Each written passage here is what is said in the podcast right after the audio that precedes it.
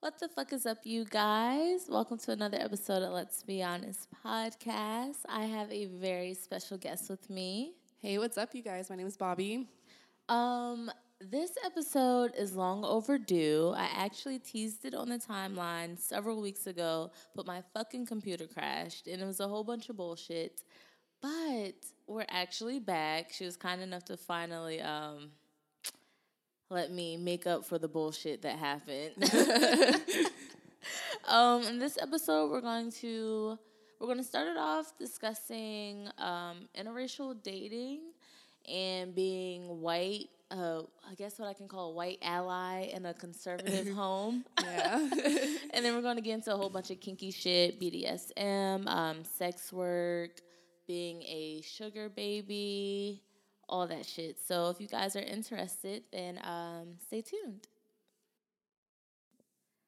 Okay, guys, we're back. Um, so first off, before y'all motherfuckers start, because I know how some of y'all niggas like to get. Y'all probably talking shit, talking about, oh, this bitch done invited this white bitch to the cookout already. Talk about she's a white ally. okay, I know she probably has a past motherfuckers learn. That's very true. People learn, but but no, in all in all seriousness, um, just based off the fact that I had conversations with her, and when I first met her, she had on a check your privilege shirt, and although some y'all may be like, "Bitch, it's just a shirt," um, one that's actually making a statement. Her family knows. Her family bought the shirt, and we're going to get into that in a second, but I think a lot of us discredit white people who actually try, like who actually go out of their way to not just ignore, blatantly ignore the bullshit. And I think a lot of people also don't understand that y'all do take, not gonna say take a risk, not a risk compared to the shit we go through, but y'all do face some bullshit from some of your peers, Oh, family, yeah. from fucking coworkers for standing up. So you did have the check your privilege shirt. Your parents bought it. You're a white girl in a conservative home. How did all this come about? um, so, like you said, I have a past, and growing up, I kind of really considered myself to be conservative and pretty much like far right. It wasn't like any of this alt right bullshit that you see now, but I definitely believed in capitalism, small government, all of that shit. And I didn't really educate myself on what any of this meant. It was just kind of like, in my opinion, this is what my parents believed in. From my experiences, this is what's best. Um, when I really, my views started changing, it was a mix of two different things. First, I was coming into college and I was educating myself on what happens to not only just me, but other people in the world. And I realized that comparatively to the rest of the world, I was a minority in the ways that I was raised mm-hmm. by having parents who made a steady amount of money and basically, essentially, I checked my own privilege. Yeah. And um, I, I stepped out of what I like to call my privilege bubble mm-hmm. and I saw the world with real eyes, not my privileged eyes, but the eyes of a normal, empathetic, feeling human being. Mm-hmm. And then the second thing that happened was I grew up in the suburbs outside of Houston, and there were a good mix of people in different races and ethnicities, mm-hmm. but it was mostly white people. And the people that I surrounded myself with were white people. Because, you know, I mean, study shows that people like to hang out with people that Yeah. look like them. So for the most part, if you hung out with the same race as yours. Mm.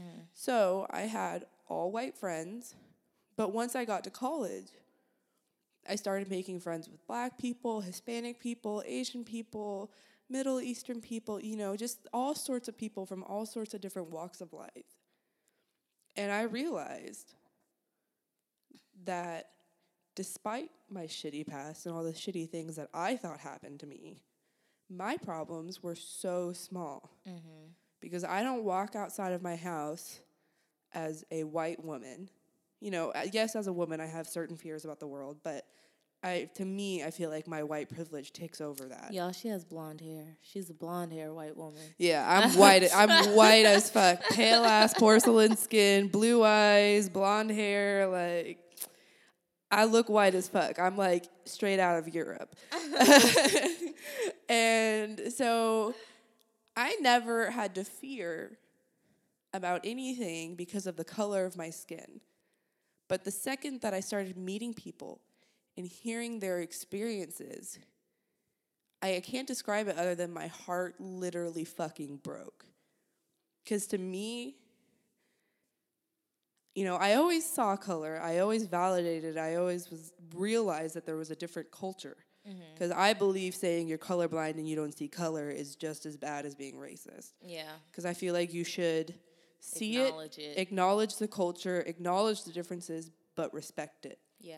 And I always have. But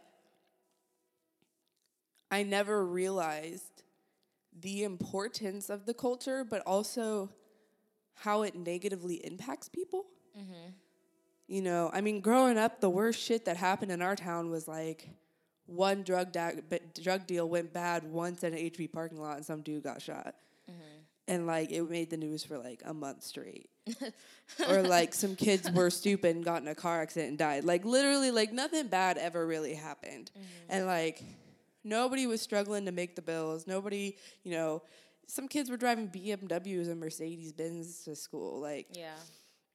so, from my experiences, that's how life was for everybody. Mm-hmm. And so, once I started learning that people don't have the same opportunity, literally based off of the color of their skin, mm-hmm. I was disgusted and horrified that this was our world. Because, you know, in my belief, you should be prideful in who you are, in your culture, in your background. Mm-hmm. And it shouldn't be something that you're ashamed of or terrified by because of other people's reactions. I feel like it's something beautiful and amazing. You know, I wish that I grew up some, you know, with as much culture and just background and beautifulness and richness in my life mm-hmm. other than the slight Eastern European traditions that I had in my household, which was like eating lettuce rolls and like like you know kielbasa on Easter and shit like that. Like you know, just ever so slight small shit, but like. I mean, if you look at all these different cultures, not even just the black culture, which I feel like a lot of people do focus on, but I do feel like that's the one who, in my opinion, is the most oppressed and most mm-hmm. backlashed on in most walks of life. I mean, I had this conversation the other day with my boyfriend where if you look at different scopes of life, I feel like peop certain people are more oppressed, Yeah. you know. But if you look at all these different cultures, there's something super beautiful and amazing about every single one of them.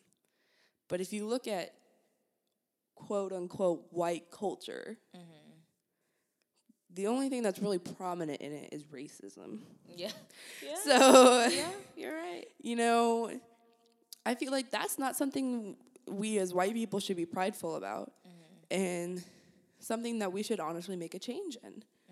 Um, I've actually never really considered myself an ally. I guess more so mm-hmm. somebody who recognizes it and is aware about it. And in my day to day life, I try to do the most that I can. If I hear something racist, I will always Yeah. Try to be just a good person in general. yeah, I just Yeah. and I mean, when shit was going down with our campus, I was at some of the protests, but I never spoke out because I felt like it wasn't my place. Mm-hmm. I don't feel like it's my place to speak out for people. Mm-hmm. I feel like that's them. You know, it's mm-hmm. not my experience. It's not mm-hmm. what's happening to me. I feel like I can be there, support you, show other white people mm-hmm. that white people feel the same way. And but really let these people who've had these negative experiences do most of the talking. If you want, I can advocate for you. Use my white privilege for you. I've done it in situations where I feel like it's important. But for the most part, I feel like it's more important for the oppressed speak out for themselves and show their true strength. Because in the face of adversity, you become more strong than anybody who hasn't gone through it. So, you know, you know, regarding my check my privilege shirt, yeah, my mom actually did buy that for me. Um, we're so white that um, we have Amazon wish lists for Christmas. um, and I had come across this website with a bunch of like social justicey T-shirts, and um, I, in my future, I want to be a social worker, and I'm very passionate. You know, through my program, I found all these. I've educated myself even further about social justice and what I can do, and so that's kind of become my life's calling in a way. Um, and I've been very vocal about it with my parents. You know, they know exactly what I want to do and exactly who I am. Mm-hmm. And so on my wish list, I put two t shirts. One was a Black Lives Matter t shirt, and the second one was the Check Your Privilege t shirt. Um, I did not get the Black Lives Matter t shirt for Christmas because my mom doesn't believe it's a real thing. She's one of those all lives matter bullshit people. Yeah. Um, that's a whole other topic. But yeah. um, but she bought me the Check Your Privilege t shirt. And, um, you know, she was kind of really torn about it, but she ended up buying it for me. And you bet believe I wear that all the time. I wore that Monday because of the Brett Kavanaugh shit. I was like, you white boys better be checking your goddamn privilege because you're white and male. You got the most privilege in the whole entire world. okay. and so, okay, so you mentioned your boyfriend, and he's black. Mm-hmm. And I remember I asked you this last time. Do you feel as though in the beginning you fetishized him? Like, oh, white girl, like, yeah, I want some big black cock. Uh. Um, yeah. yeah. Um, I think when I first met him, because he was actually the first black guy I'd ever been with, when I first met him, it had nothing to do with that. It was really more so with him, it was like just somebody that I'd met. Mm-hmm. He was one, I mean, in my adult life, one of my first black friends. Because I had met him in high school. And so, but, you know, we've had a interesting relationship. Definitely not the traditional type of relationship. Yeah, now we're definitely going to get into that. Oh yeah, it is. It has been a definitely interesting relationship that does not devalue our love, but um, we've definitely had long breaks from each other where we were single, and since since dating him, I found that one, I was more attracted to black men than white men. That's just my pref- preference you know, physically featured and personality wise, especially the older I've gotten and the more, you know, what matches my personality and what I like to talk about, which is politics and social justice for the most part. Mm-hmm. And I don't want to talk to some white dude who doesn't know what the fuck he's talking about unless he actually understands, which it's very hard to find an attractive white guy who understands. Which is why I feel like so many black women or just outside of black women of color don't date or try to fuck with white men, specifically white men, other races too, but you were mentioning white men for that reason because it's just like we, no, we can't relate. No, you can't. I mean, no, like even even as a white ma- woman who's dating a black man who, yes, I understand these things and I'm knowledgeable about them, but I still can't relate. But I feel like that might be one of my strengths is that I'm aware that I can't relate mm-hmm. and I don't try to relate. I know that these things happen. I understand. I'm empathetic to them, but I know that I will truly never understand what it's like to be a black man or a black woman in the United States of America. Mm-hmm. Um, but back to your original question, um, there was definitely a point in my life where I felt like I really did like fetishize black men and mm-hmm. was like,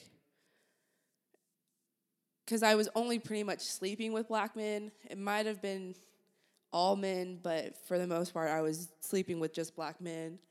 Do you feel like part of you were was only sleeping with black men because you were scared to take them home in a serious relationship? Um, from my experience, I think and this is going to go into a more feminist topic, I think, mm-hmm. because most of the time I'm so willing to sleep with them the first night that I meet them or the first date. They categorized me as a fast girl and they didn't Uh-oh. they did not want to um, date me. Um, a few of them that I dated out of I've only had two black guys meet my parents. Um, I'm also I'm very close with my mother despite our difference in social justice issues and all and our politic views and all that stuff. Um, she's definitely aware of every guy that I talk to. Always got a picture.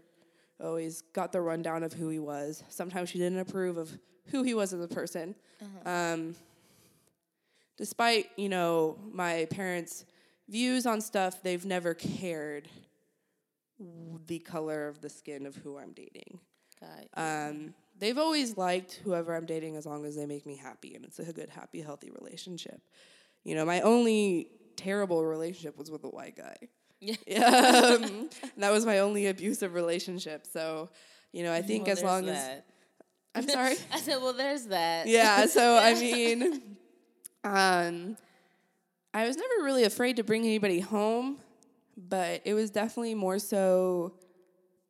I would only have sex with black guys, and I was always actively seeking black guys to hang out with and have sex with, and I saw I saw them kind of like just as this beautiful sex symbol. Mm-hmm. I mean, in my opinion, mm-hmm. and this isn't even for black men because I am bisexual. I think that as a race as a whole, in my in you know my opinion, because I everybody has different preferences for what they like. Mm-hmm. I think black people are absolutely beautiful, and I think it probably stems from because y'all are judged so harshly for your looks. I mean, if you're going to talk about women, your hair has to be perfect, your makeup has to be perfect, your body's got to be perfect, you know, everything because people are judging you based off your personality so hard. And the same thing goes with men, like, you know, you got to have a nice ass haircut, you know, you got to dress very well. If you're going to have a beard, it's got to be full, you know, all these different things because because y'all are judged so harshly for the color of your skin and who you are and every single reaction is judged so harshly. Um, and so that's just my you know when i rationally think about it why i think i prefer black men and women um, because they take care of themselves more often than if we're going to go just compare black and white men and men and women. You guys take care of yourselves better. Um, and that was attractive to me. And uh, I was like, you know, if I'm taking care of myself, you better be taking care of yourself too. Um, but the more and more I learned about what was going on, the more and more I got further away from my privilege bubble. I was like, I literally had like a moment in my life where I was like, holy shit, I'm fetishizing black men. Um, and I was like, this has got to stop. It's okay for my preference to be black men, but it's not okay for me to see them as a sex symbol just because they're black. So I kind of just changed what I was doing and fixed it. And I was like, all right, see them for who they are, get to know them, you know. Sometimes, you know, I definitely still didn't get to know some of my friends with benefits, but that's because we had no want to get to know each other. but um, for the most part, it was like, I'm going to treat you like a human being and not just, you know, somebody that I'm fucking. Yeah. So, So speak. Okay, so speaking of people you're fucking.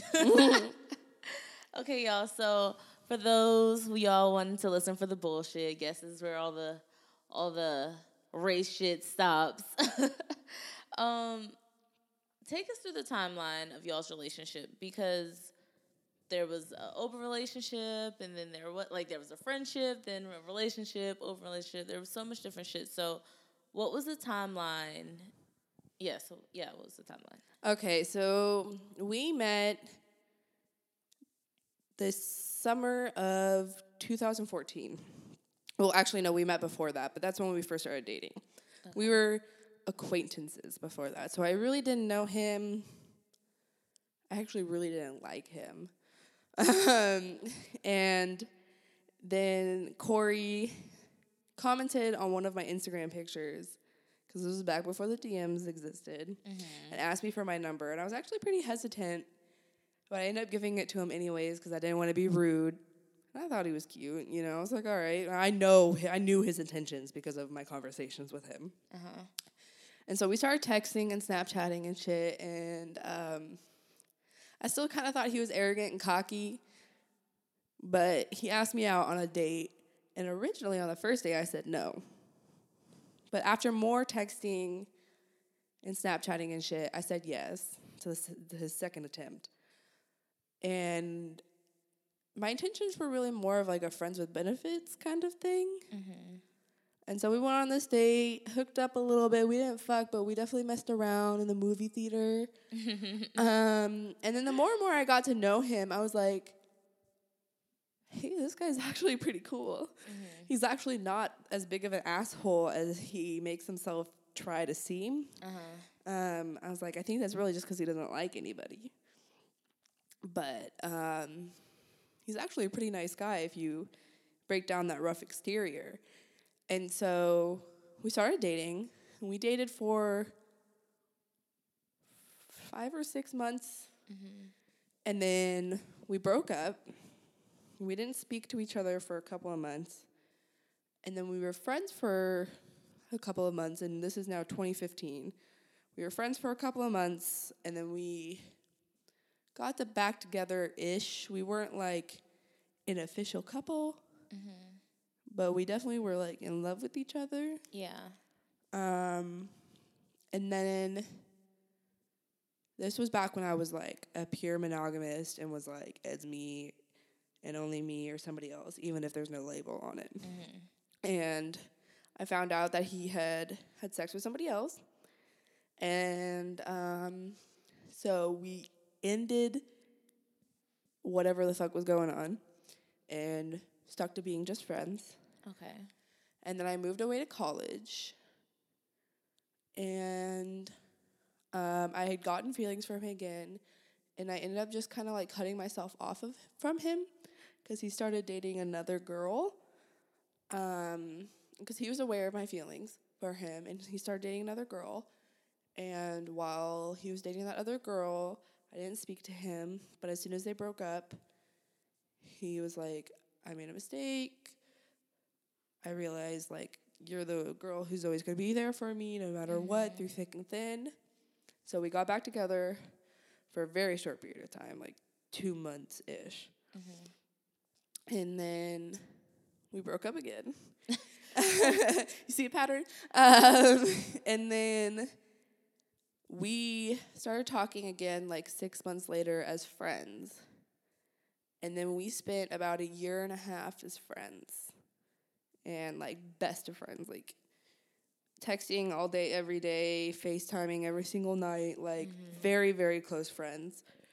Um, you know, because he's always been kind of like the person who's understood me the best and went through a lot of the difficult times in my life with me. And so he really, truly understood like who I am and what I've gone through. Um, so once again, your girl caught feelings.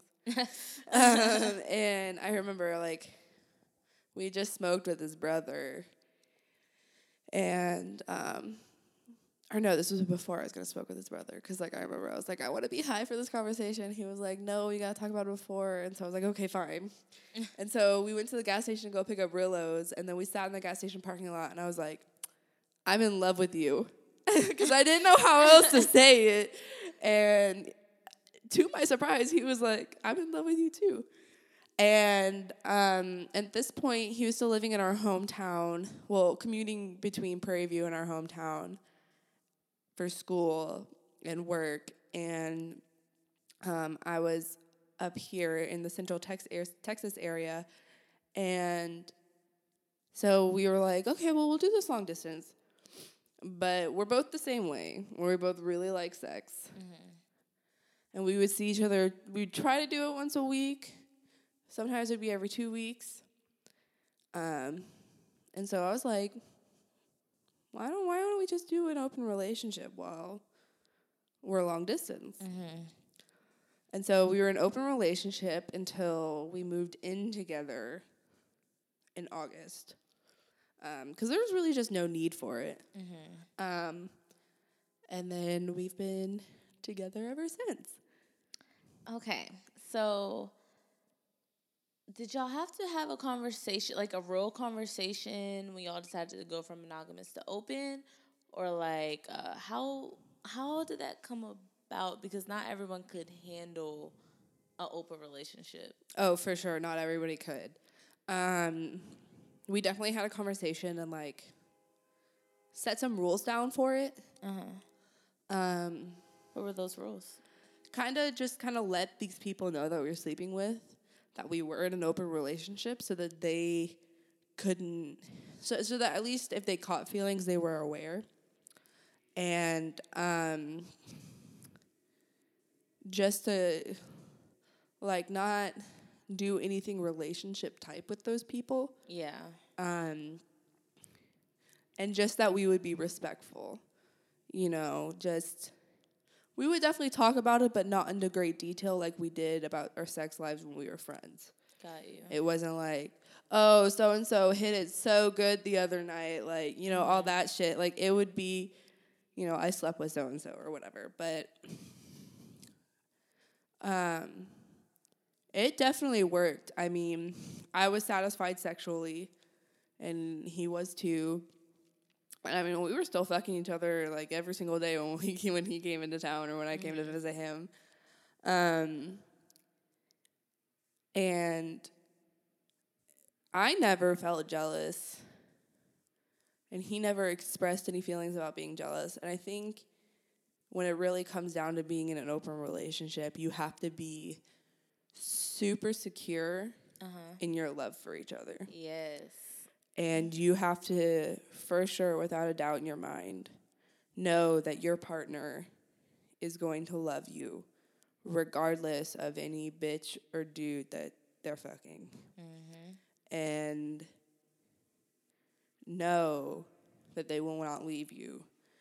Because, I mean, after the four years of bullshit that Corey and I have gone through together, I know mm-hmm. with no doubt in my mind that he's never going to leave me. Ooh, I know that's right. Yeah. I know that he loves me very much. I know he won't do anything that I don't trust. Mm-hmm. And the same goes for him with me.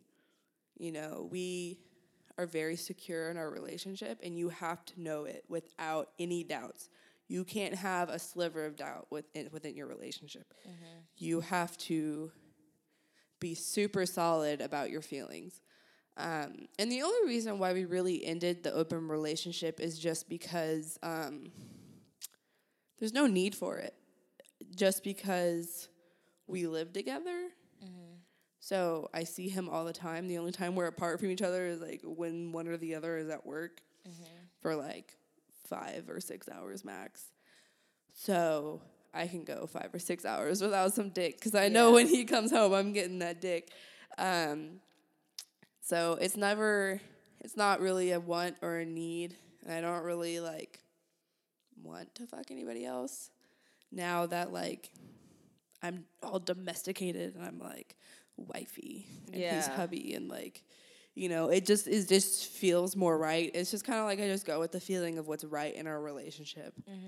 and not and that's kind of what i feel like the key to relationships is is like going by what's right and not what by society says or what anybody else says So during the open relationship, so okay, there's a couple of different things that you did. Yes. you did a couple of things, but I want to talk about the threesomes for a second. okay so you've had all the threesomes. all the threesomes that i could have Okay.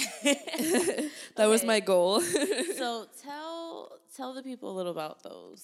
All right. So to clear up any confusion, all the threesomes that I can have, because people are always like, what the fuck does that mean when I say that? I had a threesome where there were three female participants. I've had a threesome where there was two female and one male participant. And I had a threesome with me and two other dudes. Um, so, and that was kind of my goal was to get all of them checked off the list and kind of just experience as much sex as I could because I was like, this is the last time I'm going to be truly single. Yeah. Um, so my female, my all female threesome, um, I went over to one of my friends with benefits house, and I had originally planned for it just to be me and her. I did not know there was another girl in her apartment. And like I brought over a bottle of wine for her and me to share, and like she rolled a blunt for us.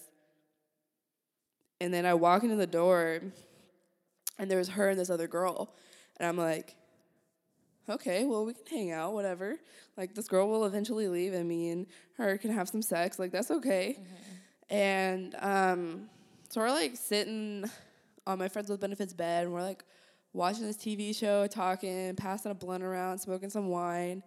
And I like get up to go pee real quick, and I come back, and the girl I don't know is giving my friends with benefits a back massage. Like they're sitting up, like she's not straddling anybody or anything, but it's mm-hmm. definitely like sexual because like my friends with benefits is like rolling her neck and like I mean I know what the bitch looks like when she's turned on and so I'm just like and I recognize the other girl from Tinder. Got you. And so, so I'm like, knew she was a freak. Yeah, I knew I knew that she was gay, bi, poly, whatever. I knew she fucked girls, and so I'm like, there's like a little thing in the back of my mind where I'm like I think I know what the fuck's about to go down, but I wasn't like for sure for sure. Mm-hmm. And um, so then I like sit down on the bed and the girl I don't know is like, "Well, do you want a back massage?" And I'm like, "I mean, you're cute, so sure, yeah." Like, give me a back massage. And she's like, "Give me a back massage." And like all of a sudden, like she like turns my head and just starts making out with me, and I was like, I knew it. I was right. like this is what the fuck's about to go down. And like I did not expect this. This is not. I never expected this to happen. Um, but I mean, literally, next thing I know, the girl I don't know is riding my face, and the other, the my friends with benefits is riding me, and I'm just like, I have no quarrels with how this night ended. Yeah. I'm just like, and I was kind of like the center of the threesome, which that was my first time being the center of the threesome. Mm-hmm.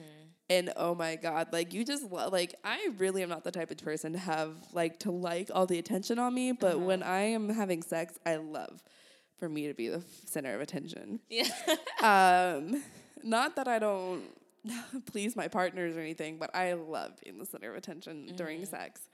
And um, it was really fucking awesome because I was like, these two girls right here just want to have fun with me. I'm like, yeah. this is awesome because they didn't even touch each other. And oh, I was wow. just like, yeah, and I, I didn't expect that. I was like, it was really more like I got a train ran on me, but it was two girls. Yeah. and I was just like, this is awesome because both of them were really pretty, but in mm-hmm. different ways. I mean, they had totally different bodies, and I was like, I am living my best life. Yeah, and this is it. Yeah. Um, the second one is you know the traditional threesome that everybody thinks about is two girls right, and a fuck guy. that one. Let's talk about you getting dicked down by two dudes. Oh, Let's okay, yes. Uh, yeah, because the other one's just boring. I mean, everybody knows how that goes. If you had a threesome, that's most likely what you had. Yeah, so. right. Um, getting dicked down by two dudes has always been a long time time goal of mine because yes, I'm bisexual, but on the Kinsey scale, I'm more straight than gay. Mm-hmm. And um, for those of you who do not know what that means, that everything is a spectrum, okay? There's a spectrum. So you fall somewhere within the fucking spectrum. We all do. Look it up. Yep. I mean, most people are attracted to both sexes. It's just you're attracted normally to one more than the other. And I love fucking girls, and girls are gorgeous, but I really love dick. I really love dick. Um, so I've always wanted this to happen, but it's super hard to get two guys in one room who want their dicks to be hard in yeah. front of each other. And I had originally planned one with two friends with benefits of mine, these two dudes who I didn't know were friends until I was watching one of their Snapchat stories and they were out on six together. um, and like, that fell through because one of the guys was like, I'm just not feeling it. I'm sorry. The night of, the other guy was already in my apartment. So but anyways, I my time was running up of being single. and so I literally would like message attractive guys on Tinder and be like, "What are you doing tonight?" Mm-hmm. And they'd be like, "Well, nothing. You want me to come through?" I'd be like, "Only if you can bring a friend with you, a dude." Well, goddamn. and it worked. well, yeah. it worked. Um, and so these two dudes came together. Oh God, I honestly, for the life of me, cannot remember who either one of them are right now as I'm sitting here. I know they were both fine as hell, though. I think they were both football players, but Oh. I'm not. I'm not a thousand percent sure on that. But they were both fine as hell, and so I was just like sitting there I'm like, how the fuck is this gonna start? You know, I've seen some pornos, but like, I'm just like looking at them. We're like sitting there, and I'm Right. like, I'm like, we need to smoke, and so we smoked, and then um, like one of them just started like taking my shirt off, and I'm like, okay, and then I like started undressing both of them, and then I get like butt ass naked, and I'm just laying on my bed, you know, on my back, just facing up. And this is when I'm like, like what I this is what I like to call my goddess moment in my life, uh-huh. where I'm just laying there and one dude's sucking on my titties and the other one's fingering me, and I'm just like, I feel so gorgeous right now. like, I feel like the baddest bitch on the whole entire planet because both of these men are fawning over me right Hell now. yeah. And I was like, and both of them are gorgeous. So it goes exactly how you guys think it goes. I I was getting dick down by one, and the other one I was sucking his dick, and then they switched turns, and then they switched turns, and then they switched turns, and then one came before the other, so then the other one just fucked me. Um, and that was hella fun. I really wish I, my boyfriend would be down to do that. Your pussy didn't hurt. It, like you didn't feel at a point in time like it was too much. You're like, God damn, like ah, I'm attacked. I would not do it every single night for the rest of my life. Um, but like I like mentally prepared myself for it Okay, being a lot. Like I was like, I know this like is gonna be a lot. dick. Yeah, it's gonna be a lot because like I definitely had lockjaw and like I was definitely like getting sore, but I was like, bitch, you wanted this so goddamn bad. That is like, true. and I don't know. There's just something because like men have like such a hard exterior. They do. And so when like both of them are just like looking at you like you're really hot and like both of their dicks are hard and like they're both fucking you and like it's just like such an experience when two mm-hmm. guys at the same time are like so attracted to you that you're fuck you being fucked and it's just like and you're so attractive that they want to fuck you with their friend. Like Yeah. I'm just like cuz like men for the most part like have like internalized homophobia and so like mm-hmm. they don't want to realize that they might be a little bisexual. Mm-hmm. Even if it's like 2%. yeah. Like they might be a little bisexual. And so I mean like they didn't touch each other or anything like that, but it was honestly like one of my better sexual experiences. It was it was great. So okay, during this whole time, is this when you had the the goal to fuck a hundred people? Yes. So I knew I was close because for the first couple of years of me having sex, I kept well, at first it started out on my phone and then as the numbers started rising and rising, I didn't mm-hmm. want to just be on my notes app where like anybody who had my phone could get get to it. Mm-hmm. And so I bought a little black book. The little fucking black book. Yeah, and um, I started just writing everybody's name in like chronological order. I literally had their first and last name if I knew their first and last name. The month and year we started having sex, the month and year we stopped having sex, the age of the guy, the age of me, and then a rating from one to 10 of how the sex was. And then like little tidbits about our sex. Fucking insane. Uh, just Crazy. just hey, just in case I wanted to fuck him again, because like when you start fucking so many people, you're like, how was the sex again? Like not everybody is memorable. Like fuck, I don't even remember everybody's names anymore. Uh-huh. And so, um, But there was like I had just gotten out of a relationship and not with Corey with another guy and I went wild. Mm-hmm. And I forgot to write in the little black book and it had been like three or four weeks and I could not remember everybody in chronological order nor could I remember everybody's name. Uh-huh. So the little black book went out the window. I still have it. It went up to 54. Um, but I mean, even if you don't keep count to the exact number, you definitely have an idea. Yeah. And so I still had an idea, and I still do have an idea of how many people I've had sex with, but it's not an exact number, which I used to be very proud of. I could be like, yeah, I fucked 75 people. like, um, but um, I knew I was close. I knew I was either like low 90s to high 90s Okay. Um, when we started the open relationship. And so I was like, I'm hitting 100. Because, one, not that I could ever beat Corey, but Corey was way past that. um, it kind of just felt like a competition. Not that like I was Uh-huh. jealous and wanted to fuck as many dudes as he did girls, but I just was like, I want to beat him. I knew I never could, but like I wanted to get close ish. And so I was like, I gotta fuck at least over 100 people because one, I love the shock of it when I tell people. Mm-hmm. They're like, What? You fucked over 100 You people? fucking whore. Yeah. And I'm like, No, it's great. Like, as long as you're safe about it, it's awesome. Mm-hmm. And they're like, well, what? How, what? And I'm like, you know, it's not for everybody, but, you know, I really love sex. A lot of my friends have told me I'm either a nymphomaniac or I'm a sex addict. It just depends on their opinion. Yeah. I've taken a quiz online that told me I was a sex addict, like for an actual rehab center. Yeah. But um, um, I just really like having sex. And so um, I was like, I have to do it. This is just a goal that I have in my mind. And um,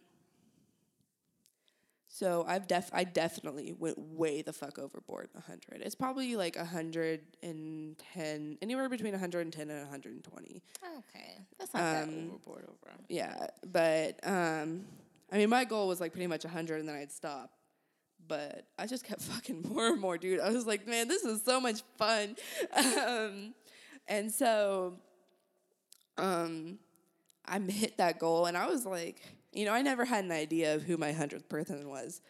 Um, I remember the big numbers all the way up until forty, because forty was my favorite, and um, but like I just stopped paying attention to all that because Yeah. it just like d- didn't seem important anymore. Mm-hmm. Um, just because it was like I feel like I'm giving him too much power by like keeping track of them, and I also just like got lazy with Uh-huh. it. But like for me as a woman who really likes sex, because it's very rare for a woman who likes sex and to talk about it so openly. Yes, it is. And for me, I got so confident about it because one, I love talking about it. Yes. Two, men do the same thing Mm-hmm. and don't get any backlash for it. True. Three, we're all human beings. We all like sex, except for asexual people. Mm-hmm. Four, there's nothing wrong with it. It doesn't degrade me as a human being just because I'm a woman and I should be modest or whatever. Because Yeah. Fuck all that. Yeah, fuck all that. If I want to have my titties out, I want to have my titties out. If I want to have my tiny booty out, I can have my tiny booty out. Like it doesn't matter. It like it doesn't make me a whore. It doesn't make me any less of a human being. I am still intelligent. I'm still a caring person. Hell yeah. I'm still an amazing human being. It has nothing to do with who I am as a person. It's just a part of who I am. And um, I've never really like thought of myself any less than because I like sex. And um, for all you nymphos slash sex addicts out there, unless it's ruining your life and you're an addict, um, be proud of it. and um, Be a freak hoe out here. We out here. like sex is fun. We all like it. If you have Embrace it. vanilla sex, embrace it. If you have kinky sex, embrace it. If you have rough sex, embrace it. If you have sex I don't even know about, embrace it. Yeah. Like, I mean, it's all beautiful. It's all amazing. If it's nice and intimate and caring, it's beautiful. If it's rough, it's beautiful. If it's bondage and kinky, it's still beautiful. Like, Hell yeah. Speaking of the bondage and kinky, let's talk about your time dabbling in BDSM and that's bondage, what? Dominant, sadomasochism. Boom. There we go. And for those, and I hate this reference, but yeah. Those of you who know Fifty Shades of Grey, that may have been your introduction into some BDSM, kinky shit. Um, it's a lot. I mean, that's entertainment and that's like watered down, but I mean, you know, a basis You guys can look it up, but y'all y'all get the point. A whole bunch of kinky shit. So how did you get introduced to that and tell us about your experiences? Um, I first got introduced into like light BDSM when I started dating actually my first boyfriend, my first serious boyfriend, um, and the first person I ever had sex with. Um, he, because we both lost our virginities together and we were experimenting with what we liked and didn't like, we tried a lot of different kinds of sex. Um, and one of the things that we both found that we both liked was rougher, kinkier sex. and so we did very light BDSM, like choking and pretty much like he tied me up two or three times. But out of the sex that we had had, that was my favorite times. And so after him and I broke up, I got my first ever friends with benefits. And this was the second dude I'd ever had sex with. Um, and he was my first Dom, quote unquote, because it was still pretty light BDSM, but he would punish me if I didn't do something that he wanted perfectly. Um, he wasn't super into bondage, but he would choke me and slap me and spank me and stuff. Um, and so that was like kind of my second experience, but it still wasn't like a full experience. And I had had like kinky sex here and there, but my first real true dom sub relationship, like Uh-huh. as you know, BDSM wise, was one of my good friends who, after I got out of one of my relationships, um, him and I started having sex together. And um, first, it was just kind of like pretty much rough sex. But this guy is an ex Marine. and like, I swear to God, this man was like an interrogator or some shit because of the way he tied me up. Like, he literally went to Lowe's and bought like different kinds of rope. And we had like a duffel bag under my bed full of like sex toys and the ropes and like outfits and stuff. The whole experience. Yeah, the whole experience. Um, I do not like to be whipped or flogged, so we didn't have any of that shit. I don't like. I like. I like the bare hand of my booty's getting smacked. Um, but you know, we had dildos, we had cock rings, we had vibrating cock rings. You know, the whole works. Um, and my favorite memory of having sex with him was when we had sex for five hours straight. Um, I mean, not straight, straight. Like it wasn't five hours straight up sex. There were definitely smoke breaks, um, but But y'all had a session. like yeah, we had day. a full blown session from like ten at night to like three in the morning. My poor roommates. Um, and he, the first time he tied me up was he tied my my right wrist to my right ankle and my left wrist to my left ankle, and just you know spread me spread eagle and just fucked me super hard. And um, he was the first guy to ever slap me across my face, and I loved it. Did it get you off guard? How how was that? Like I don't know how. It's never. I've, that's never happened for me. So I don't know how I would react. At first, I thought it was like, because like, we had a safe word, Um, which if you're doing if you even if it's light BDSM and you're dabbling and you're experimenting, you need to have a safe word in case you get uncomfortable. Um, so we would try things on each other before discussing it. Because if you're in the moment, you're not gonna be like, "Hey, is it okay if I slap you on the face?" Because that ruins the whole fucking thing. Yeah, and real quick, y'all, that's another way because a lot of y'all may say, well, how is there consent in BDSM? Or even if there's the most rough BDSM, you know, the most crazy shit, well, that's how it's still consent because you're consenting to everything. And once you call out your safe word, anything past that is no longer really consent. That- Yes. That's yeah. dead. No, and that's exactly how it works. If you call your safe word, everything stops. And I've called my safe word with him, and everything stopped. He pulled out and was like, "All right, let's take a second to recuperate. Whenever you're ready, go back. Let's go." And I won't ever do that again. Um, or like it was just no, it was it was just like he was going like too much, and I just needed a break. But um, he, I, at first I was like, I mean, the first my first like split reaction was like, what? Because I wasn't expecting it. I was just kind of like, okay, but then I was like, that was really fucking hot, um, because as a sub, because I'm not dominant whatsoever, as a sub, I like to be degraded. I like to be called a dirty little whore, a slut, you know, all the things I don't really truly believe about myself. I love being called if I'm being fucked. Um, and so being slapped in the face is pretty degrading. Yeah. And yeah. I- yeah, and I was like, that was hot as fuck. and I said that out loud. I was like, I liked that. And um, you know, my boyfriend does it. You know, I told him I was like, I like being slapped in the face now. Make sure you do that. and he does almost every single night. Um, you know, and it's never like super hard where you have like a welt on your face. I mean, w- all about BDSM is is about knowing your partner's limits. I mean, even if you're having vanilla sex, you should communicate with your partner what you like, what you don't like. You know, your past experiences, what's worked, what hasn't worked, all of these different things. Because in my belief, out of my vast experience of having sex, I think communication is key. yeah. Um, because not everybody likes the same kind of sex. But the purpose of you having sex should be, and not always, it's not always this way, but it should be to please your partner Yes. and to please them and to make them happy and to make them come. Yeah.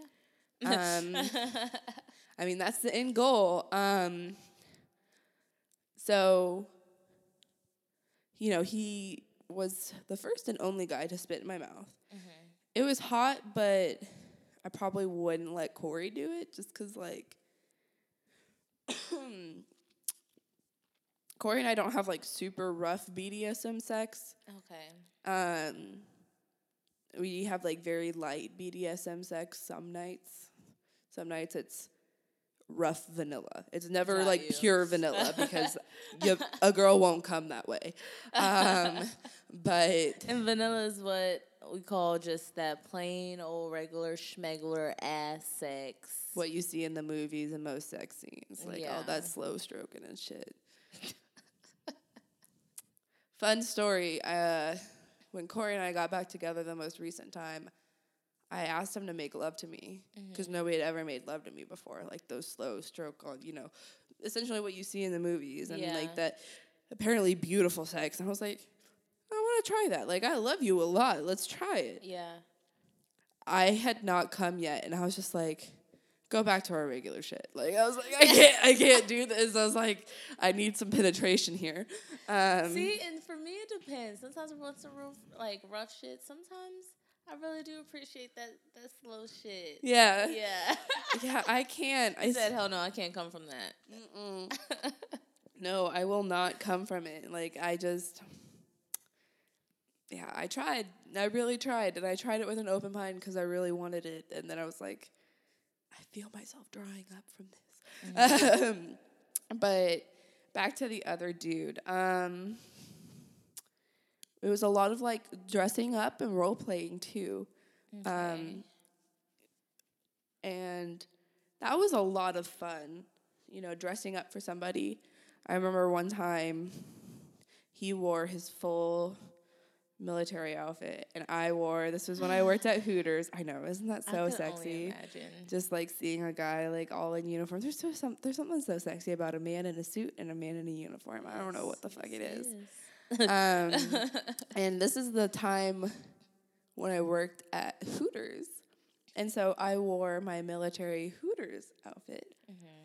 And um, it was so fine. He like tied me up in my little Hooters top and ate me out like that in his uniform. And like, there's. yeah. And um, part of me and my BDSM journey is voyeurism as well, which yes. means either see recording yourself and seeing you have sex or having the possibility of like doing having sex in a public place and Yes. somebody maybe seeing you i do not like having somebody watch me nor do i like having my partner wa- have sex but that is another facet of voyeurism um, I like watching um voyeur porn. voyeur porn Hmm, i have actually never looked at that i will have to go home and look I at that really because like I'm, uh, I wouldn't call myself like a voyeur, but I do love watching voyeur porn. Yeah, Yeah, that sounds. I'm literally gonna go home and watch some voyeur porn. Um. But I this was when I lived in an apartment complex with like an open balcony. It Mm-hmm. was actually here, um, and I had a hammock on my balcony, Mm-hmm. and this was during one of our smoke breaks, and he was just sitting in my hammock, and he was like, "Come here." And I rode his face Yes, ass naked. I'm so here for this. on my balcony and he literally like when he got up had like a ring of cum around Yes. his shirt. like I was like, Jesus Christ, I did not know I came that much. Like sometimes I surprise myself. she threw her hands up in the air. She threw her arm up. yeah. It was so much, y'all. Like you guys know, like when you have like that sweat ring it's like I don't know, like two or three inches down your shirt. Yeah, like it was like that. Cause I mean, I'm a squirter, so like when I come hard, it's a lot. Yeah, it's a lot. So I was just like, holy fucking shit. And this man with his bare hands, just his hands, not even his dick, could make me squirt on command. Like I don't know how, what the fuck he did. Corey figured it out too, but like, yeah, I don't- There's some out there. yeah, I don't I don't know what it is because I can't I can't do it mm-hmm. myself. I can make myself squirt, but whatever. I can do it with a toy. I can't do it with my hands. yeah, it was with their bare hands, and like, I'm like, I try to mimic the feeling, and I can't. I'm like, Yeah. y'all got some magic fingers. I don't know what the fuck you do, but okay. Um, with my boyfriend and I, we like I said, it's more light BDSM. Um, he will spank me a lot, and something that I love that he does is he makes me count how many times he spanked me, and he's got like a number in his head, like how many he want, how many times he wants to spank me, and if I don't say the number, it doesn't count, and um, that's really hot for me, and he will tie me up occasionally. We broke, so we have not gone to go buy rope. We use like we Bro, yeah, we use like computer chargers and like just like some sort of cord we can find, like extension cords, like all that shit. Um, but it's I have no complaints about my sex life. Um, and he definitely spanks me while we're having sex. Um, I love my hair being pulled. Um, he chokes the ever living shit out of me. he degrades me verbally. He slaps me in the face. It's you know what I like to call light BDSM, um, and it's it's. I mean, like I feel like any facet of rough sex to like BDSM to full blown BDSM is mm-hmm. damn good BDSM and good, damn good sex. It's just like such beautiful sex. It's just really amazing. And I would suggest to anybody at least try it because you still got that safe word. So if you hate it, That's true. yell out You your safe word. out. Mine is cauliflower. You're never gonna say that in sex That is true. unless you have a cauliflower fetish. And I've never heard of that. no, for real though. But no, and y'all, if y'all honestly want to know more about like some BDSM and like some real, real shit, um, there's a lovely podcaster at the name of At Kinks with Keke. Uh, Keke, K E K E. Yeah, Kinks with Keke. And um, she's dope as fuck. And she's into that life. Like, she's collared, I believe, and Oh yeah, she come off of cakes and all kinds of shit. she's like really into BDSM because I have had BDSM experiences, but not any of that real shit. yeah.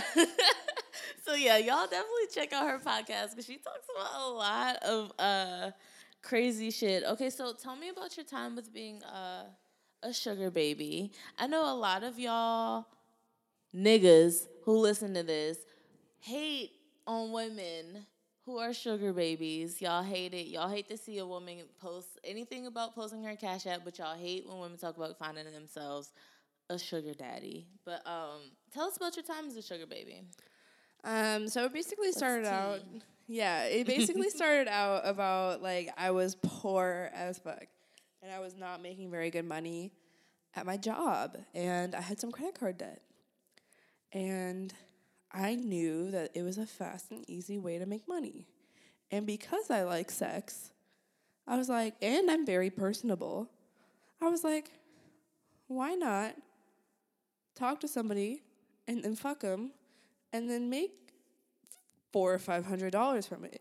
It takes like two hours max. You're making like $200, 300 dollars an hour, you know, and I'm just like, that doesn't sound hard. I do this shit for free all the time. Like, why not get And paid? that's you know, honestly, that's the thing. That's honestly the thing right there. So many women, because a lot of niggas or men, I gotta stop saying that. But so many men feel like, oh, you just a hoe, you just doing this, that, or whatever. Like, how could you do that? And it's like, okay, you don't understand. We fuck y'all sometimes for literally nothing but a nut. We fuck y'all for nothing but a nut if we get a nut from y'all. exactly. So if we can get a check out of it, then we will. But we're acting like y'all. If they could do it, they can. But if they took the time to get into it, they would. Literally, like most of my guy friends were like, "Man, I gotta get me a sugar mama," but it's really hard to find a woman who's willing to pay for sex, especially an older woman. So you know, it that finding a sugar mama is like next to impossible. So like, I feel like that's part of the jealousy from it, and I feel oh, like yeah. another part of it is because there's such a stigma against women because they think of it they automatically go to like escorting or prostituting which in my opinion is still a valid job Yeah. um It's sex work. work. It's called work for a reason. It's exhausting and tiring. Okay, since you said that, because we're gonna go back to um, you being a sugar baby, but I was having a conversation with someone, and they were like, "Hey, would you ever consider uh, having a premium snap?" And I was just like, um, "I considered having one, but I wouldn't do it." And they were like, "Why wouldn't you do it?" And I was like, "It takes so much time and effort to do a premium snap and what they were like what do you mean i was like okay let me break so let me break this down for y'all for y'all who do not understand a premium snap this is what it takes either your phone or actual camera which if you have an actual camera that's more expensive and you need a tripod and shit but you're gonna need camera you're gonna need somebody that can get good angles you're gonna need lighting especially if you're a brown girl. You're gonna need good lighting. You're going to need to be oiled up. You're gonna need if you're a squirter, you're gonna need to be in a spot that don't have your fucking juices squirting and flying all over the place. You're gonna have to have hair and makeup done, body looking right, wax done, fucking nails, toes done, legs shaped, like all of that. You have to then get all of the footage, then edit the footage, have build clientele. I was like, and in my case, if I had a premium snap, I would still want to be low key. I still come from a small town. I don't. I wouldn't want my parents or nobody to find out about that shit. I was like, so how would I mm-hmm. build a clientele, a good clientele, without promoting myself on social media? Oh, you can't. And right, I was like, that's impossible. I was like, but aside from that, I was like, you did you just like that's so much work Well, sex work's really difficult. that goes into it. But okay, yeah, I mean, on, on that no, on that note, like sex work was a thousand times more difficult than my actual job as a waitress, and I believe that waitressing is like one of the harder, like lower paying jobs. Yeah. Um, and and you're right. I mean, so much effort goes into it because like initially, like meeting a sugar daddy, you have to download the app, you have to post pictures of yourself, you have to come up with a bio that's intriguing enough for somebody to stop and want to talk to you. Because most of these sugar daddies do not just want somebody to have sex with, they can go get a prostitute for that. They want somebody to have a conversation with, to text with throughout the day, talk to, and then whenever you guys meet up, you'll talk. It's like a relationship, except you're not exclusive and you're not dating. Um, and so you have to talk to these guys, text them for a while, get to know them because they want to like you as a person, and then you finally meet. And if you're us, I live in a small town. I had to drive 30, 45 minutes to go meet these guys. oh yeah.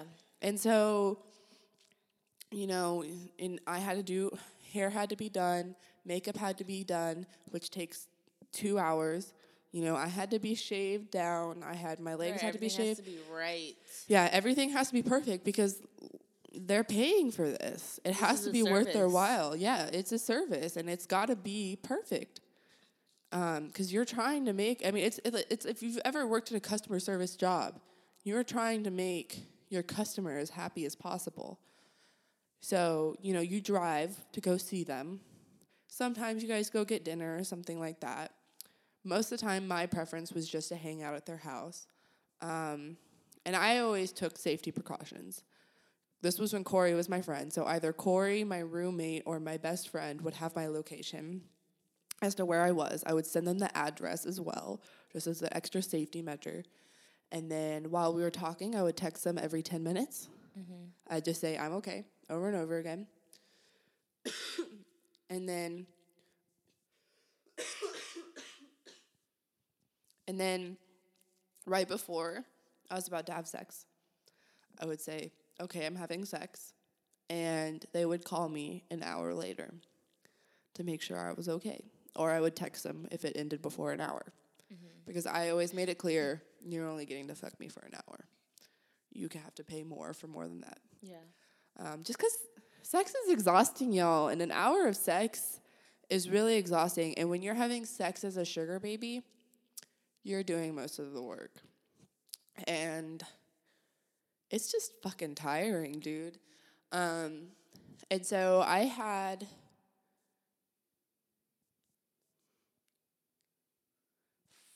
four, no, three main sugar daddies. I saw a few one or two times, um, but four. One, and he was my favorite. Um, he was a Texas State alum, and or no, one he was my favorite.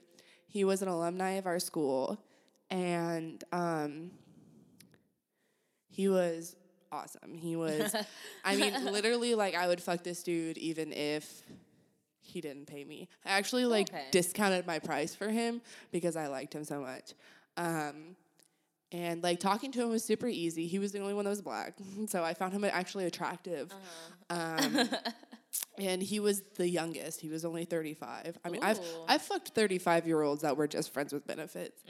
Um, and he was just like so much fun to hang out with, and you know, we we just had a lot in common. Like, um, if he wasn't married and didn't live in Houston, I probably would have like pursued a relationship with him. Like, he was really he was really a lot of fun.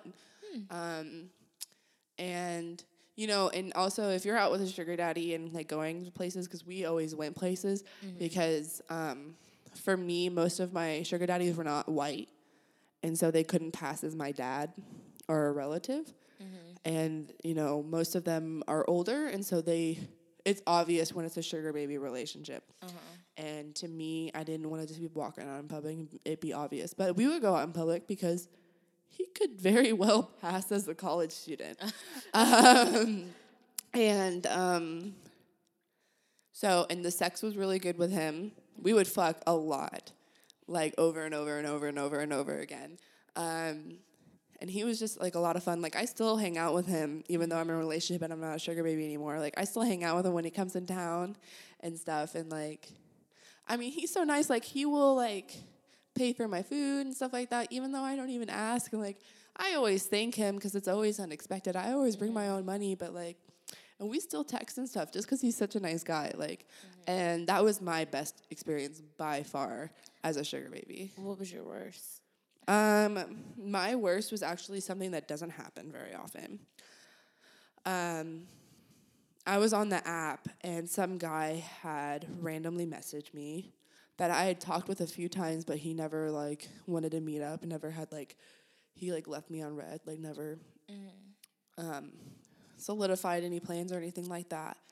And he sent me a picture of six hundred dollars cash with his face, and said, "Come over tonight if you want to make some money." And this was like my second time going to meet somebody.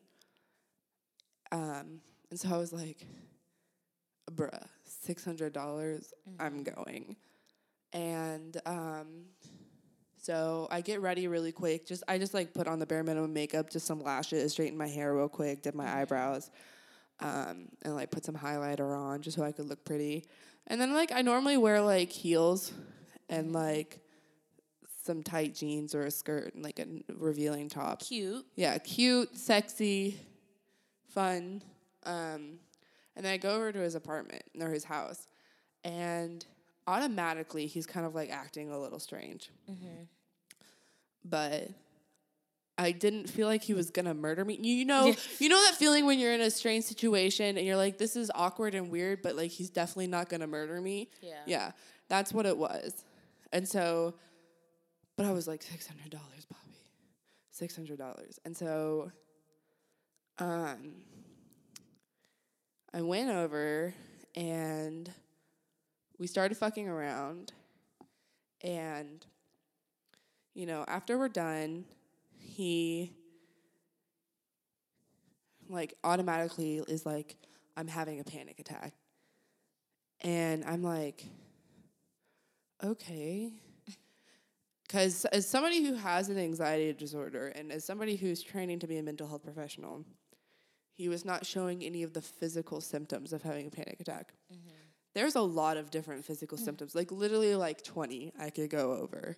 Yeah. But 20 to like fucking 40. Like there's a lot. And like, he's not having any of these because he mm-hmm. seems relatively calm. Like, calm enough to identify the fact that he's having a panic attack mm-hmm. and like, he's still functioning. Because most of the time, he's just, I mean, the number one thing is you stop functioning as a human Yeah. being. And he's like, I need to go to the hospital now. And I'm like, I have never heard of somebody going to the hospital for a panic attack before. But he said that he needed to get some medication, emergency medication. And I'm like, if this is a reoccurring problem that you know that you need emergency medication, shouldn't you just be prescribed? And so I'm just like, but I'm not about to argue with this man because if he says he's having a panic attack, mm-hmm. I'm going to feel like that's valid. Even though in my mind I'm having these doubts. I'm like, well, where's the money? Yeah. Because you should never, ever, ever ask for the money up front. That's rude. Because you don't want it to seem like you're there just for the money, mm-hmm. even though you are. Mm-hmm. Because the main difference between a prostitute and an escort and a sugar baby is that it's a relationship Yeah. type It's a whole nother dynamic. yeah. You are texting with these people throughout the day. You're talking to each other. They know tidbits about your life. It's not just an exchange of like it's literally not just a wham bam thank you ma'am like it's not that's a prostitute. Uh, Yeah. It's sugar baby. It's a whole relationship. It's, yeah. And so I was like, well, can I get my money? And he's like, I don't have it. We need to go to the ATM real quick before the hospital. And I'm like, you sent me a picture of $600 cash. And um, he was like, Yeah, I know. My brother had to borrow it. And I'm like, This situation is hella sketchy, but sure, I will follow you to the bank in my car. Because at that point, I was in my own car and I felt safe. So we start driving, and he goes to the bank, and he goes like through the drive-through, like pretends to fuck her. Like he fucks around on the ATM for like a whole ass like twenty seconds, and then speeds off. And I can't catch up to him. So And that quick, he finessed some pussy. he finessed some pussy for free when this is not a man that I would have sex with. This is he's not my type whatsoever. Very very strange personality, very not attractive in my per, in my opinion. Um and like I felt terrible. I felt um degraded and used because that's kind of like the agreement. I mean, I took care of it. I reported him on um, the website that we were on. I don't know if they ever removed his account or anything like that. Um, but, you know, I was just like, what the actual fuck? Yeah. But that was my only negative of experience with it. uh-huh. And um, I had let all my sugar daddies know after that that I had had a negative experience and that I was wary. And so most of them would show me the cash up front, give it to me afterwards. Um, I never had a problem with not being paid again. Um, and I feel like this is a very rare situation. Out of all the girls that I've talked to who've done the sugar baby thing, they've never had an experience like that. yeah. Um, so, my advice to anybody who wants to try this is have a conversation with them first. Continue that relationship because this was a guy who I had only texted with a few times, and I made the irresponsible decision to go meet him. And um, yeah, I mean, like, in like when I walked in, I felt the situation was strange, and I did not adhere to my gut feeling. And I feel like, you know, I was just like, well, I drove 45 minutes to get here. Yeah. I'm going to do what I need to do and make that money. Yeah. But I ended up wasting even more time and, you know, feeling dirty and used because of it. Yep.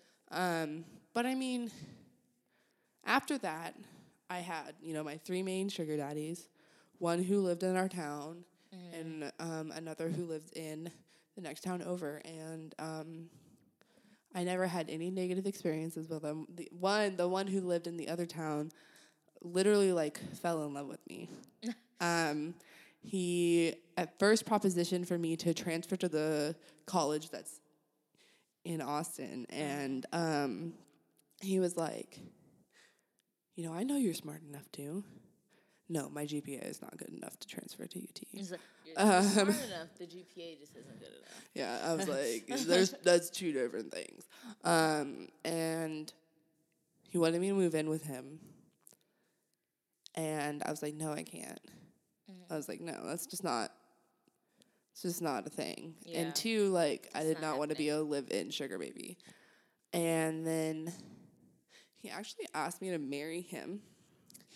Which like to me did not make sense because I said no to living with him. Yeah. But yeah, and he will text me every once in a while now. He'll like respond to my Snapchats and be like, God, you're gorgeous. Oh, I miss you, blah, blah. He's like, Are you sure you can't come see me? And he like really wants me to like find him another sugar baby that looks like me. Mm-hmm. And I was like, I know a few girls. I was like, Do you like black girls? Because like the only girls that I knew who had like sugar baby experiences and like who have done that were black. And he was like, Didn't No. you say who looked like you though? Yeah, but no, he didn't say that until after. Oh, he didn't say that until after. He didn't say that until after. Um, and he was like, "No, they have to look like you."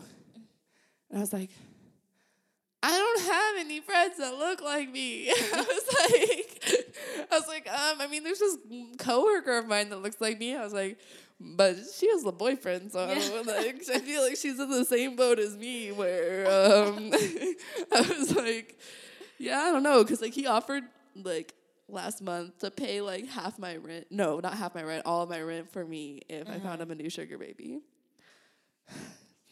Damn. I don't know anybody that looks like me. So hey, white bitches, um, if you want a sugar daddy, hit me up because you'll get paid and I'll get paid. So Yeah. you gotta be tall because he likes tall girls. I'm five ten, and that's something he liked about me. So um, hit him up. He's really nice. right. He gives great head too. Hey. That was like he was a lot of fun to have sex with because he loved eating me out and loved playing with with me, with me for toy with toys. Honestly, that's why I like watching. One of my favorite porn when I watch older men is uh, Blue Men. No, what Blue Pill Men, because like Viagra. Um, and they're older men and they eat really good pussy. Yeah, they do. They do. Yeah. Because they have a lot of experience doing it. And so it's just like, I mean, it's like a whole other level. It's like getting your pussy ate by a female.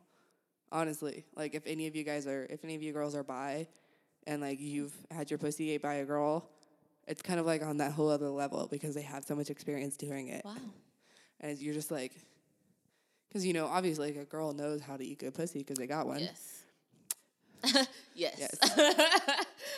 That just made me think of that um, Amine line where it's like, I think that eating, learning to eat pussy from somebody who eats pussy is better than learning from somebody who doesn't. And I was like, um, I mean, I'm somebody who eats pussy, and um, I've definitely told my partners and you know my boyfriend like what I like and what I don't like when I'm eating pussy, and I really don't feel like that stems from me eating pussy, and it's more of knowing my body and what I like, and that pissed me the fuck off. I was like, a woman knows her body just like a dude's gonna know his.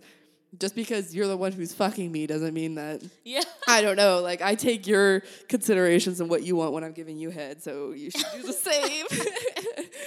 I'm just like, but being a sugar baby was a really good experience for me. Um, except for that one bad experience, and it never really made me want to stop. Um, just because like the guys that I did meet were so nice and so generous and so caring. Um, they were just some genuinely good guys, and um, you know, back to like people having and the stigma about sex work. uh, You know, if you are a cam girl, porn star, have a premium sta- snap, you're a prostitute, you're an escort, you're a sugar baby, like whatever you're doing, mm-hmm. it's a valid job Yes, it is. because Make that money, bitch. Don't make. Don't let it make you. yeah, Okay. like there's a lot of effort that goes into it. Like more than your retail job, more than your campus job, more than your serving job. Shit, probably more than your 8 to 5, your 9 to 5 job cuz I've never had one of those so I don't know, but And best believe those strippers, some of them be clocking in eight hours. It's not just, oh, walk in for just two hours and just leave. It's not just, oh, I'll just be gone for three months and then just walk up in here and come. That's for the OG bitches who are the bad bitches. You you regular bitches, hell, speak for myself. Us regular bitches, if we go to a club, that's not how it's gonna be. You're gonna have a mandatory uh, Sunday or Monday. You're gonna have uh, maybe three times that you have to work a week, and you're gonna have to clock in for about at least six hours. You're gonna have to pay to be there, and you're gonna have to tip out motherfuckers. Like it's mm-hmm. a lot. You're on your feet. It's in a lot. Shit's not guaranteed, and you still and at the and guess what? At the end of the night. You still gonna have to tip people out, and you still have to pay that shit to get in. They don't give a fuck how much money you made. Like, Yeah, no, strippers like shout out to strippers. Like that's the only sex work that I know I can't do. One, I can't dance. Like I know everybody's always like, "Oh, you don't have to dance to do it." I'm like, "You don't understand. I have no sense of rhythm. You need to at least have that." Like I can strip tease guys who think I'm sexy because they like me, yeah, but I can't strip tease random strangers because um, there's no rhythm. Two, I am so uncoordinated I could never get on a pole. Three, I cannot walk in heels very well. So, um, nor could I spend six hours in heels. That's a, fuck no for me. That's a fuck no for me. And I sweat way too goddamn much to wear makeup for six hours straight dancing. Like uh, that's a fuck no. Uh-uh, no. I like stripping. It like I give so so. I, I'm like I'm like, y'all work so goddamn hard. I am in awe of strippers. Like I have a friend who strips, and I'm just like, it was my old friends with benefits, that girl that I was talking about Oh. who did the threesome. I'm just like, Oh, girl, no, she fucked the hell out of you. I- oh, she did. She did. She fucked the living hell out of You out say of she me. was a stripper. yeah, she was she was something else. She literally like I felt like I could never fully please her because she just kept wanting more and more and more, and I was like. Girl, I'm tired. Yeah. I'm like, I ate your pussy for like 30 minutes. I need a breather. like, uh, like the the girl that uh, Corey and I fucked was kind of like that too. Literally, we had a whole ass threesome, and she wanted more. I, I passed the fuck out after that. Solid. I passed the fuck out after that, and like, she told Corey that she probably had to go downstairs and masturbate because she said she was spending the night. Because I picked her up from Austin, and uh, you know I was not about to drive her ass home in Austin Yeah. from like two in the morning. Also, we had drank at my house before the yeah, threesome, so I was like, "Yeah, no, I'm not driving you home." And um, she's like, "I'm gonna probably have to go downstairs and masturbate." And like Corey told me that next morning, I was like, "She was not tired." Yeah. I was like, She said y'all were light work. I was like, we, I mean, we literally fucked for like an hour and a half. I don't understand how she was not tired. I was like, because threesomes take a long time. And I was just amazed by this girl because I was just, I literally like rode her face for like a solid 30 minutes. And then like, Corey fucked her for a long ass time. Like, I am just like, She's a trooper. I know. I was like, how do you need more after that? Oh my god. What's her name? Was she my cousin? Yeah, maybe. She's white, so I kind of Oh, okay. highly doubt she was your cousin. unless you, unless you got some white cousins up in Austin, but um Not in Austin, no. That's funny. so, do you have any safety tips for um any uh sugar babies? um definitely if you I don't know if androids do this, but if you have an iPhone, share your location. And if you don't have an iPhone, make some quick money to get an iPhone. Well, I know there's like I know there's location sharing apps that like kids can have with their parents. I don't know the name of any of them off the top of my head because I do have an iPhone. Um, but just make sure somebody has your location, like a GPS location, and then also send them the address of where you're going. Um, make sure you're texting this person regularly. Obviously, you can't do it while you're having sex. So set some ground rules. Have them call you in an hour, two hours, three hours, however long that you want to have sex. Um, and if you don't respond, make sure they know to call 911. Sugar babying is not illegal. It's not. Even though it's sex work, it's not illegal because there's a relationship involved. Because you can technically count it as he's just giving me financial support. This is somebody I have a relationship with. That is true. Um, and so it's not illegal. You can't get in trouble for it. And most of the time, even if somebody wants to pull that prostitute bullshit on you, your safety is what's going to matter. They're not going to fine you for this. The, the- your safety is what's going to matter. Um, just make sure somebody always knows where you are. Make sure that that person is not doing something. They're not at work. They're not because that's why I had three different people who knew.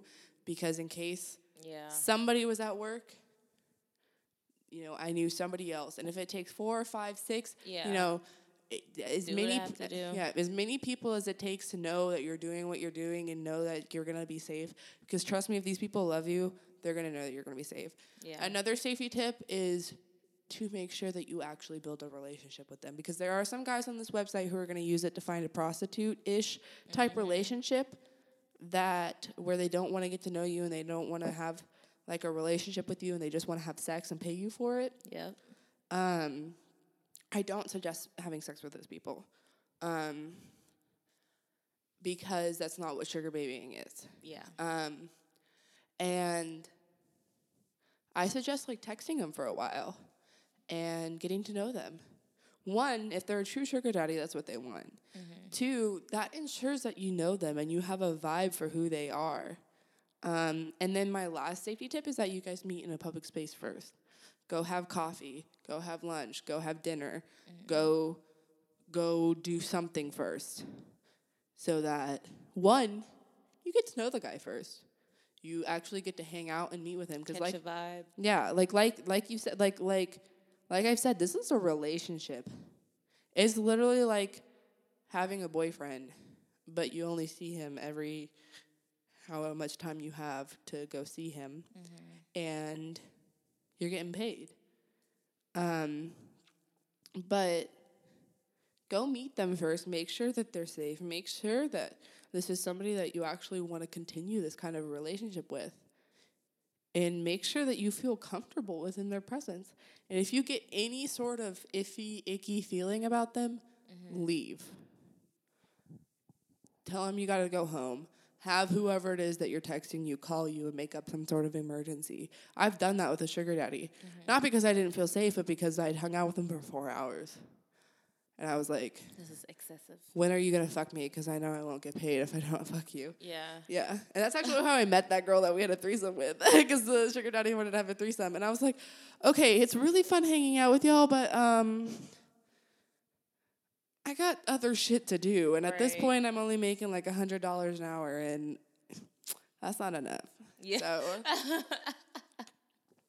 so because this guy was terrible to hang out with, mm-hmm. he was terrible, and I like, he was just very misogynistic. Oh, okay. And like, despite the fact that he was an Indian and a minority, he was like pretty fucking racist. Because like, I brought up my social justice Oh, bullshit, and he was like, "I'm brown and I'm a doctor," and I'm like, "Yeah, you probably grew up with parents who were wealthy." Girl, they are some of the most racist, most misogynistic. Yeah, people. he just really got off of like being around bisexual women, Mm. because like he took us to Twin Peaks. I'm giving her a stare right now, like really, bitch. Like, and uh, he took us to Twin Peaks and made us hit on the waitress. What? I got her number, but I was like, I'm never gonna text this poor girl. I was like, this is so weird. One, I get a total straight vibe from her. Two, I don't want to have to be forced to hit on somebody. Like, what the fuck? Like, I understand that like men think girl on girl sex is hot, but it's not something to be fetishized. Like, it's my sexuality. It's not. I mean, it's the same thing of like being fetishized off of something that like you somebody can't control, like their race or their ethnicity or something like that. It's just fucking disgusting. It's just like it's just fucking disgusting. it's like yes, I like to have sex with women, but it's not something that you should be incredibly intrigued about as a man because guess what?